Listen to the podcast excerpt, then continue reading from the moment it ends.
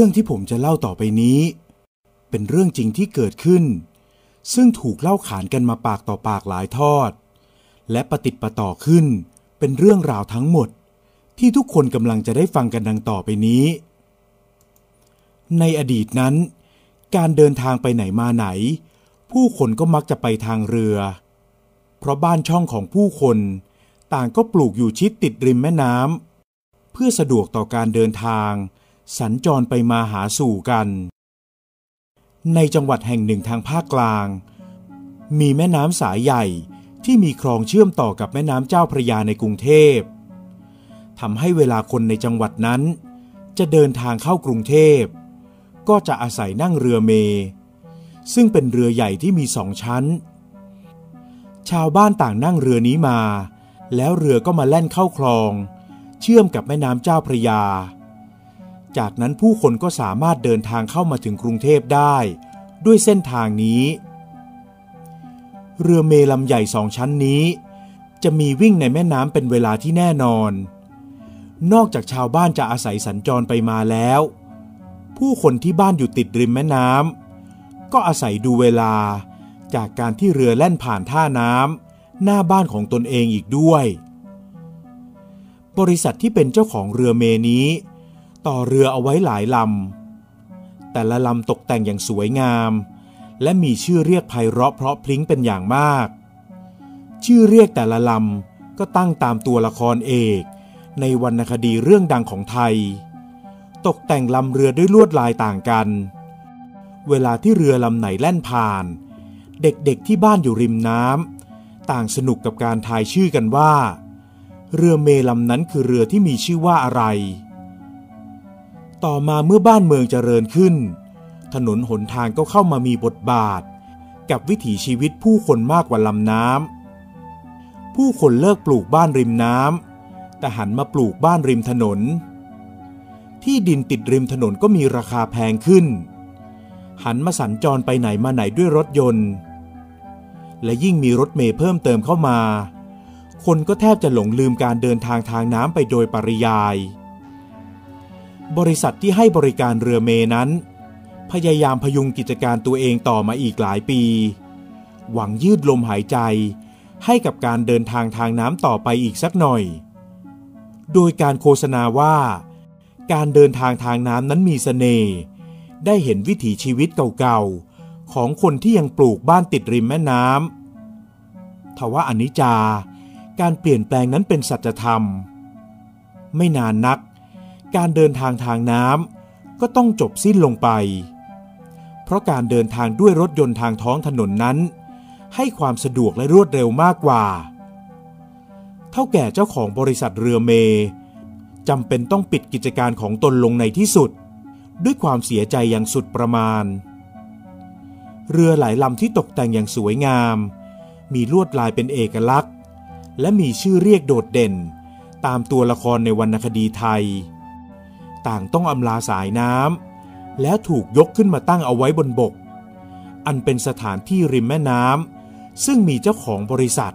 เป็นเจ้าของที่ดินผืนนั้น ที่ดินผืนดังกล่าว อยู่ไม่ไกลจากสะพานคอนกรีต ที่ทอดตัวข้ามแม่น้ำเท่าใดนัก หากใครที่ขับรถผ่านสะพานแห่งนี้ เมื่อมองไปทางซ้ายมือ ก็จะสามารถมองเห็นเรือลำใหญ่สวยงาม ถูกจอดทิ้งร้างเอาไว้อย่างน่าเสียดาย ครั้นจะปล่อยให้ผุพังไปตามกาลเวลา เท่าแก่เจ้าของอู่เรือก็ทำใจไม่ได้ จึงได้ว่าจ้างให้ในหมาย ชายต่างถิ่น ให้มาเฝ้าเรือเมลำสวยเหล่านี้เอาไว้ เพื่อกันไม่ให้คนมารื้อทุบทิ้งทำลายหรือขโมยอะไหล่เครื่องยนต์เดินเรือไปขาย ในหมายนั้นเป็นคนขยันขันแข็ง ออกจะกล้าบ้าบิน และไม่กลัวอะไรง่าย ๆ ดังนั้นการที่เขาต้องนอนอยู่ที่อู่เรือร้าง เพื่อเฝ้าเรือหลายลำเพียงคนเดียว จึงไม่เคยทำให้เขารู้สึกหวาดกลัวแม้แต่น้อย เขาเฝ้าเรืออยู่อย่างนั้น โดยได้รับค่าจ้างเป็นรายเดือนจากเท่าแก่ และเฝ้าอยู่ด้วยความจงรักภักดี ไม่เคยคิดมีนอกมีใน แอบถอดอะไหล่ในเรือไปขายเลยสักชิ้นวันเวลาผ่านไป เท่าแก่คนเก่าที่รักและหวงแหนเรือมาก ก็ได้ตายลง กิจการเฝ้าอู่ต่อเรือที่ในหมายทำอยู่นี้ จากที่เคยมีรายได้เป็นค่าจ้างเฝ้าทุกเดือน เงินค่าจ้างก็เริ่มไม่ได้ ในหมายก็เริ่มเคว้งคว้าง เพราะแต่ก่อนเท่าแก่เคยมาดูเรืออยู่ทุกเดือน พร้อมทั้งควักเงินให้เขาเป็นค่าจ้างอยู่เป็นประจำพอสิ้นเท่าแก่ ในหมายก็เหมือนอยู่ตัวคนเดียว แต่แล้วคืนหนึ่ง ในหมายก็เห็นงูเห่าตัวเคือง เลื้อยขึ้นมาจากน้ำตอนแรกเขาก็ตกใจ คิดจะตีงูเพราะกลัวอันตราย แต่มันก็เลื้อยหลบเข้าไปอย่างรวดเร็ว หลายคืนผ่านไป งูเห่าตัวเดิมก็เลื้อยมาเหมือนเดิม มันเลื้อยลัดเลาะไปตามเรือลำต่างๆ เหมือนมาตรวจตาความเรียบร้อย ก่อนจะหายไปอย่างไร้ร่องรอย นานวันเข้า ในหมายก็เริ่มคุ้นกับมัน เลยไม่คิดจะตีมันอีก แต่เรื่องที่ในหมายต้องคิดกลุ้มหนัก ก็คือเงินค่าจ้างเฝ้าอู่เรือนั้น เพราะลูกของเท่าแก่นั้น ถือว่ามันเป็นการสิ้นเปลืองโดยใช่เหตุ เลยมีการขอผัดผ่อน ไม่ยอมจ่ายค่าจ้างให้กับในหมาย และบอกให้ในหมายไปหางานอื่นทำเสีย พวกเขาจะปล่อยอู่เรือให้รกร้างอย่างนี้ไป หากวันใดที่ดินริมสะพานแห่งนี้ขายได้ พวกเขาก็จะขาย ไม่ต้องมาอยู่เฝ้าแล้วล่ะในหมาย เพราะพวกเราเห็นแล้วว่ามันไม่ได้ก่อรายได้อะไร อีกอย่างเตี่ยก็ตายไปแล้ว เราเองก็ไม่ได้ผูกพันอะไรกับเรือเก่าๆพวกนั้นนักหรอก ลูกชายคนโตของเท่าแก่ว่าอย่างนั้น อ้าว แล้วค่าจ้างเฝ้าเรือ ที่ผมเฝ้าให้พวกคุณมาตั้งนานสองนานละครับ นี่พวกคุณไม่ได้จ่ายให้ผมมาหลายเดือนแล้วนะ เรายังไม่มีเงินมาจ่ายให้ในหมายหรอก อีกอย่าง งานเฝ้าเรือนั้นก็แสนสบาย มันก็เหมือนกับเราให้ที่อยู่ที่กินกับในหมายฟรีๆ โดยที่ในหมายไม่ต้องไปหาเช่าบ้านที่ไหน แล้วนี่ยังจะร้องขอค่าจ้างอีกเหรอ ลูกชายคนรองของเท่าแก่อ้างเรื่องบุญคุณเสียอีก นั่นสิ อยู่ก็อยู่ฟรี ยังจะเอาเงินค่าจ้างค่าออนอีกเหรอ ลูกคนโตย้ำมาอีกครั้ง ในหมายได้ยินอย่างนั้นก็นึกโมโห เพราะตนสู้อุตสาห์เฝ้าเรือให้ด้วยความพักดี ไม่เคยคิดแม้แต่นิด ว่าจะขโมยชิ้นส่วนใด ๆ ไปขาย เพื่อหารายได้พิเศษให้ตนเอง แต่พอลูกของเท่าแก่ พูดเหมือนไม่สนใจเขา เขาก็เกิดโมโห เอาเงินที่มีก้อนสุดท้าย ไปซื้อเหล้ากินที่ร้านขายของในหมู่บ้านไอ้พวกงก ตัวเองรวยกว่ากูเห็นเห็น ยังมางกค่าจ้างเฝ้าเรือกูอีก เสียแรงที่กูอุตส่าห์เฝ้าเรือให้ตั้งนานสองนาน พอเริ่มเมาในหมายก็บ่นไปเรื่อย ว่าตนเองเสียแรงไปหลายปี ในการเฝ้าอู่ให้เจ้านายเก่า นักเลงหัวไม้สองสามคนที่อยู่ในร้าน พอได้ยินอย่างนั้นก็สบโอกาสช่องทำกิน พวกเขารู้จักกับในหมายดีอยู่แล้ว จึงเข้ามาเลี้ยงเล้าในหมาย แล้วหาเรื่องชวนคุย ส่วนในหมาย พอเล่าเข้าปาก ก็บอกเล่าไปเรื่อย ว่าเรือแต่ละลำนั้น ยังมีเครื่องเรือครบถ้วน เพราะตนเฝ้าเอาไว้เป็นอย่างดี เรือแต่ละลำกูดูแลอย่างกับลูก ไม่เคยแตะต้องอะไรเลย อะไรก็ยังอยู่ดีทุกอย่าง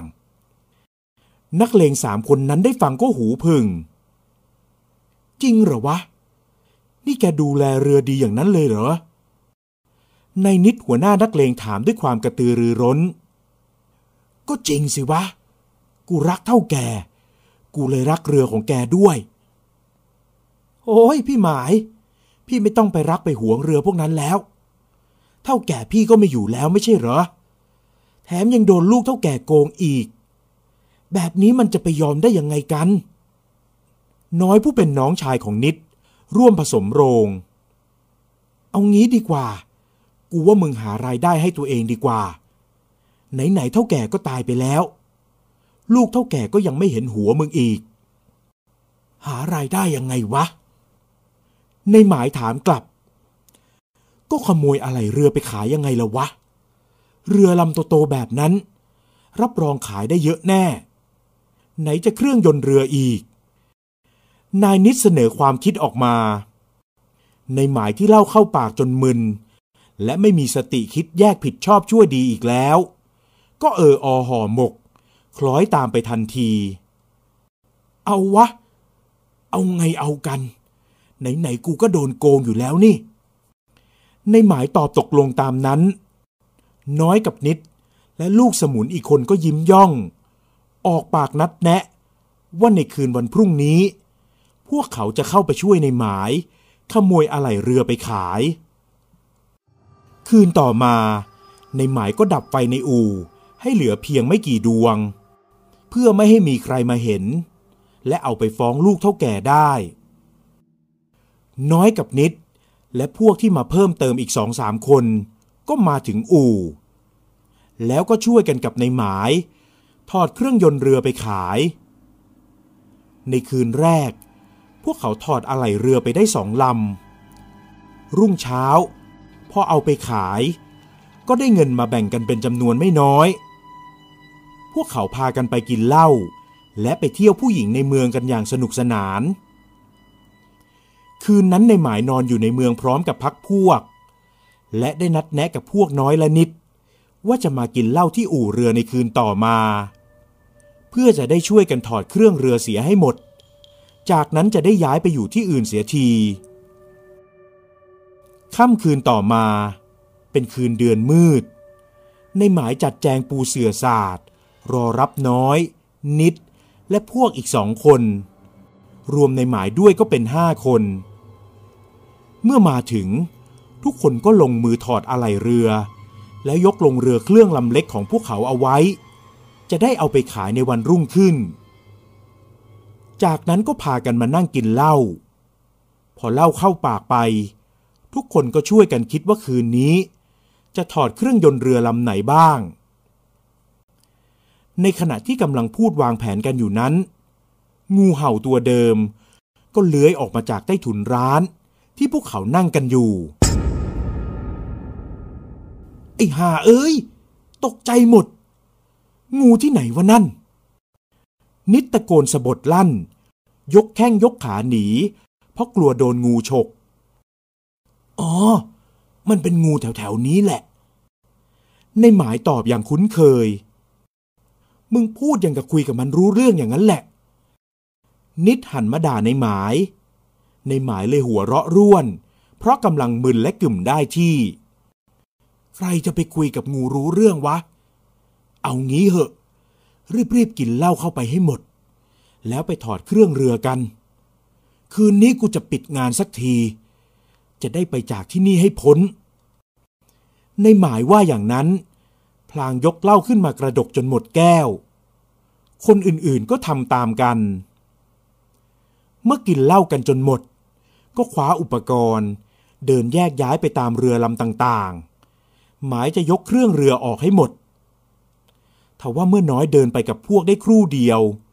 ก็มีเสียงร้องตะโกนดังลั่นด้วยความเจ็บปวด โอ้ย ช่วยกูด้วย ช่วยด้วย เสียงร้องเหมือนคนโดนทำร้ายอย่างแสนสาหัสดังขึ้นมา นิดกับไตหมายและลูกน้องอีกคน รีบวิ่งไปดู ก็เห็นว่าน้อยกับเพื่อน นอนกลิ้งอยู่ที่พื้น และสองมือกุมข้อเท้าไว้ เมื่อเข้าไปดูใกล้ ๆ ก็เห็นว่ามีเลือดไหลออกมา งู งูกัดกู ช่วยกูด้วย น้อยตะโกนปากคอสั่น พอๆกับเพื่อน เมื่อนิดเห็นน้องชายเจ็บปวด ก็มองปราดไปทั่ว เขาเห็นงูเลื้อยผ่านไปไวๆรีบถลาลุกตามไป หมายคิดจะไปจัดการตีงูให้ตาย ไอ้งูเห่าตัวนั่นเอง ที่มันกัดน้องกู มึงอย่าอยู่เลย นิดคว้าแฉลงวิ่งตามงูไป โดยมีลูกน้องเขาอีกคนตามไปด้วย ครู่เดียว ทั้งคู่ก็ร้องออกมาดังลั่น ไม่ผิดกับน้อยและเพื่อน คราวนี้เหลือในหมายคนเดียวเท่านั้นที่ยังไม่โดนทำร้าย ในหมายคว้าแฉลงมากำมั่นไว้ในมือ และออกเดินตามไปดูนิดกับลูกน้อง คราวนี้เขาเห็นทั้งสองยกมือขึ้นกลุ่มที่คอหอย ทั้งสองถูกงูฉกเข้าที่คอ คงหมดโอกาสรอดอย่างไม่ต้องสงสัย ในหมายถอยหลังกรูด เพราะคิดว่าตัวเองคงอยู่ไม่ได้แล้ว เขาจะหนีไปจากที่นี่ เพราะในเรือมีเครื่องยนต์เรือที่ถูกขนไปรอไว้อยู่แล้ว ขายเครื่องยนต์เรือได้เพียงเครื่องเดียว เขาก็พอจะมีเงินใช้แล้ว และไม่อยากได้อะไรเรือที่เหลือลำอื่นๆอีก ในหมายวิ่งตรงไปที่ท่าเรือ คิดจะลงเรือแล้วติดเครื่องเรือขับหนีไปทันที แต่ทว่าในเรือเครื่องลำเล็กนั้น มีงูเห่าแผ่แม่เบี้ยรอเขาอยู่ มันคืองูเห่าตัวเดิมที่เขาเคยเห็นมันบ่อยๆ ตอนนี้มันกำลังชูคอแผ่แม่เบี้ยใส่เขา ดวงตาของมันมีสีแดงฉานราวกับเลือด เหมือนกับดวงตาของปีศาจที่กำลังโกรธแค้น และเหมือนมันจะไม่ยอมให้เขาได้ลงเรือลำนี้ แล้วขับหนีไปง่ายๆ เอ้ย ไปนะ ในหมายแกว่งแฉลงไล่งู แต่ดูเหมือนงูตัวนั้นจะไม่กลัวเขาเลยสักนิด มันยังคงเลื้อยตรงเข้ามาหาเขา กูบอกให้ถอยไปไง ถ้ามึงไม่ไป กูจะตีมึงแล้วนะ ในหมายขู่กลับ แต่งูตัวนั้นก็ไม่มีทีท่าว่าจะกลัว ในหมายเลยหัวแฉลงใส่มันอย่างแรง จนตัวมันเอ็นไป แต่ชั่วเสี้ยววินาทีนั้น มันก็แหวงกลับมา ฉกเข้าที่คอของเขาอย่างรวดเร็ว โอ้ย วินาทีนั้น ในหมายคิดว่าตนเองตาฝาด เพราะเหมือนเห็นใบหน้าของเท่าแก่ ปรากฏอยู่แทนหัวงู ก่อนจะขาดใจตายเพราะพิษงูร้าย ที่ลั่นเข้าสู่หัวใจ หูของในหมายได้ยินเสียงดังมาแว่วๆว่า กูให้โอกาสมึงแล้ว มึงก็น่าจะพอ นี่มึงยังคิดโลภเอาของกูจนหมด มึงก็ตายไปเสียเถอะ จากนั้นในหมายก็ขาดใจตาย ในขณะเดียวกัน อีกสามคนที่เหลือก็ตายไล่เลี่ยกันมา เหลือเพียงแค่น้อยที่โดนงูกัดข้อเท้าอาการสาหัส วันต่อมาข่าวเรื่องในหมายและพักพวก ที่ถูกงูกัดตายก็ระบาดไปทั่ว ลูกๆของเท่าแก่มาดูสถานที่ พร้อมกับเจ้าหน้าที่หลายราย เจ้าหน้าที่ที่มาถึงสถานที่เกิดเหตุก่อน ก็ได้ฟังความส่วนหนึ่งจากน้อย ที่นั่งหายใจรวยริน หลังพิงกับเรืออยู่ แต่ยังเล่าความได้ไม่หมด น้อยก็สิ้นลมหายใจตามพักพวกไป เจ้าหน้าที่ได้ส่งศพทั้งหมดให้ญาติ ไปจัดการตามประเพณีต่อไป ส่วนในหมายที่ไม่มีญาติอยู่แถวนี้ ชาวบ้านก็ได้เผาให้ตามมีตามเกิด อู่เรือแห่งนั้น ก็กลายเป็นอู่เรือร้างตั้งแต่นั้นเป็นต้นมา ไม่ค่อยมีใครกล้าย่างกลายเข้าไปยุ่งเกี่ยว แม้ในปัจจุบันจะมีพวกเด็กติดยา เข้าไปหลบมั่วสุม เพื่อเสพยาเสพติดกันที่นั่น พอเห็นงูเห่าเลื้อยผ่านมา ก็พากันวิ่งหนีป่าราบ ปัจจุบันผู้คนในท้องถิ่นนั้น เวลาขับรถขึ้นสะพานคอนกรีต ข้ามแม่น้ำแห่งนั้น แล้วมองลงไปในดงรกร้างว่างเปล่า แทบฝั่งซ้ายของสะพาน ก็ยังพอจะมองเห็นซากเรือจอดอยู่ ซึ่งซากเรือเหล่านั้น ต่างถูกปกคลุมด้วยเถาวันอย่างหนาแน่น แต่ไม่มีใครคิดจะเข้าไปยุ่มย่าม หรือกล้ำกลายที่อู่จอดเรือร้างแต่อย่างใด แม้แต่ลูกหลานของเจ้าของที่ดินเองก็ตาม